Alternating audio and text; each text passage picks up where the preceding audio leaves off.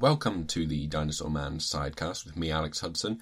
We have just had a month off where it was supposed to be Quentin Tarantino November, but due to a number of issues, mainly mine, that did never materialise. However, we're back with a bang this December, and as we're now into December, I thought we'd get into the festive spirit.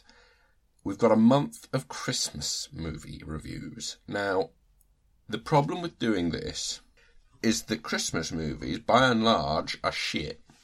So, this leaves me with a problem in that I would like to do a festive season, but I know that I won't enjoy the festive season, and I will have to watch some horrible, horrible films. That being said, what's more festive than spending time doing things you don't enjoy because it's tradition? That is, after all, the spirit of Christmas. So we're kicking things off this week, and we're kicking them off with an absolute favourite of Andy Hughes's. It's the Christmas classic from 1996, Jingle All the Way, starring Arnold Schwarzenegger. Now, I don't think I've ever watched this film through until now. It's bad, guys. It's really no good at all. I mean, the thing it has going for it is it's got the classic sort of 1990s kids' Christmas movie feel to it. There's a very distinct feel to the film that really kind of dates it within that period. So, I mean, I'm not saying that's a bad thing. I'm just saying that's what it's got going on. The plot is based around a father played by Arnold Schwarzenegger who works far too hard and essentially just neglects his child quite a bit. Doesn't want to. Oh, his child is played by Anakin Skywalker, and that is just awful, guys. Just awful. The original Anakin Skywalker, Jake Lloyd. I said the original from episode 1, The Phantom Menace. Now, essentially the kid wants a toy for Christmas called Turbo Man. Schwarzenegger says, yes, I've got him his present, I've got him the Turbo Man, but he hasn't got it, and then doesn't realise that because it's the hot toy of the season, it's sold out everywhere, so he spends the next hour and a half going around various different toy shops with Simbad, the comedian, in tow, trying to both find a Turbo Man figure. I'm not going to spoil the rest of the film. You have to sit through it yourself if you want to do that, but I would recommend that you don't. It's not a good film. However, it's good fun to a point, I think. It's got that, like I said, it's got that sort of 1990s family film thing going on.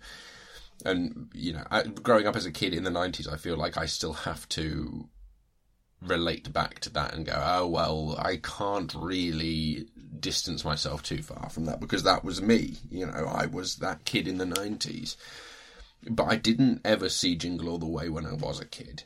So maybe that's my issue, is that I've missed that sort of window of opportunity for this to become a favourite of mine. I think Andy still likes it. I'm not sure if it's ironically. I'm not sure if he knows that he's not supposed to like it, or that it's not any good at all, really. But he still likes it and insists that it's... I think I've never had a proper conversation about it with him, but I have a feeling he thinks it's still a decent film. But it's not. It's pretty poorly acted. Schwarzenegger in anything that isn't an action movie is often unwatchable, and it's really just the plot's so sort of overblown in the sense that there's not a lot you can do with that plot, but I think they always try and do a bit more than necessary. There's a bit of a subplot with the next-door neighbour who is just, by all accounts, an absolute knob of the highest order.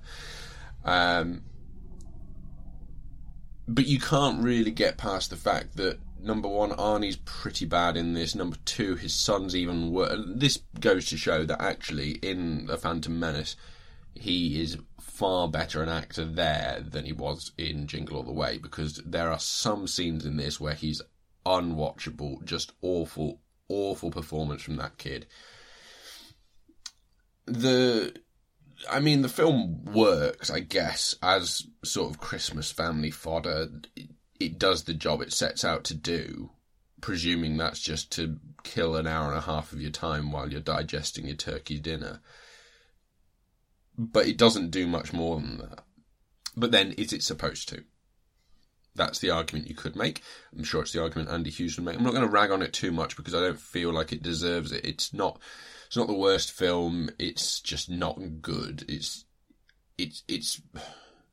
the existence of Jingle All the Way doesn't really bother me. It's just the fact that when you watch the film, it's so sort of heavy on trying to push all these products down your throat. You just think, if you're trying to teach us the meaning of Christmas is about family and about not neglecting your son, just do that. But instead what you're doing is you're saying, oh, well, buy this, buy that, be a consumer. And hey, I'm a supporter of that kind of lifestyle. I love capitalism. I think it's a great idea, whether or not my friends agree with me.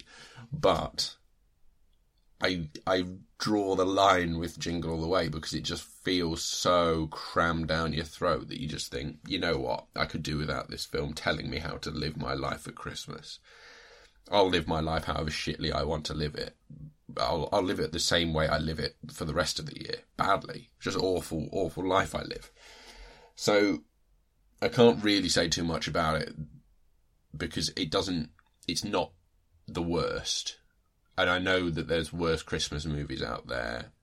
And actually, I've just discovered upon sort of doing a bit of research in order to do this podcast after watching that there is a Jingle All the Way 2.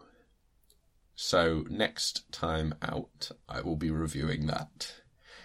So that's it for this time from the Dinosaur Man Sidecast with me, Alex Hudson. You can follow us on Twitter @DM Sidecast. You can get in touch on Facebook. I think it's the Dinosaur Man Nerdcast on there.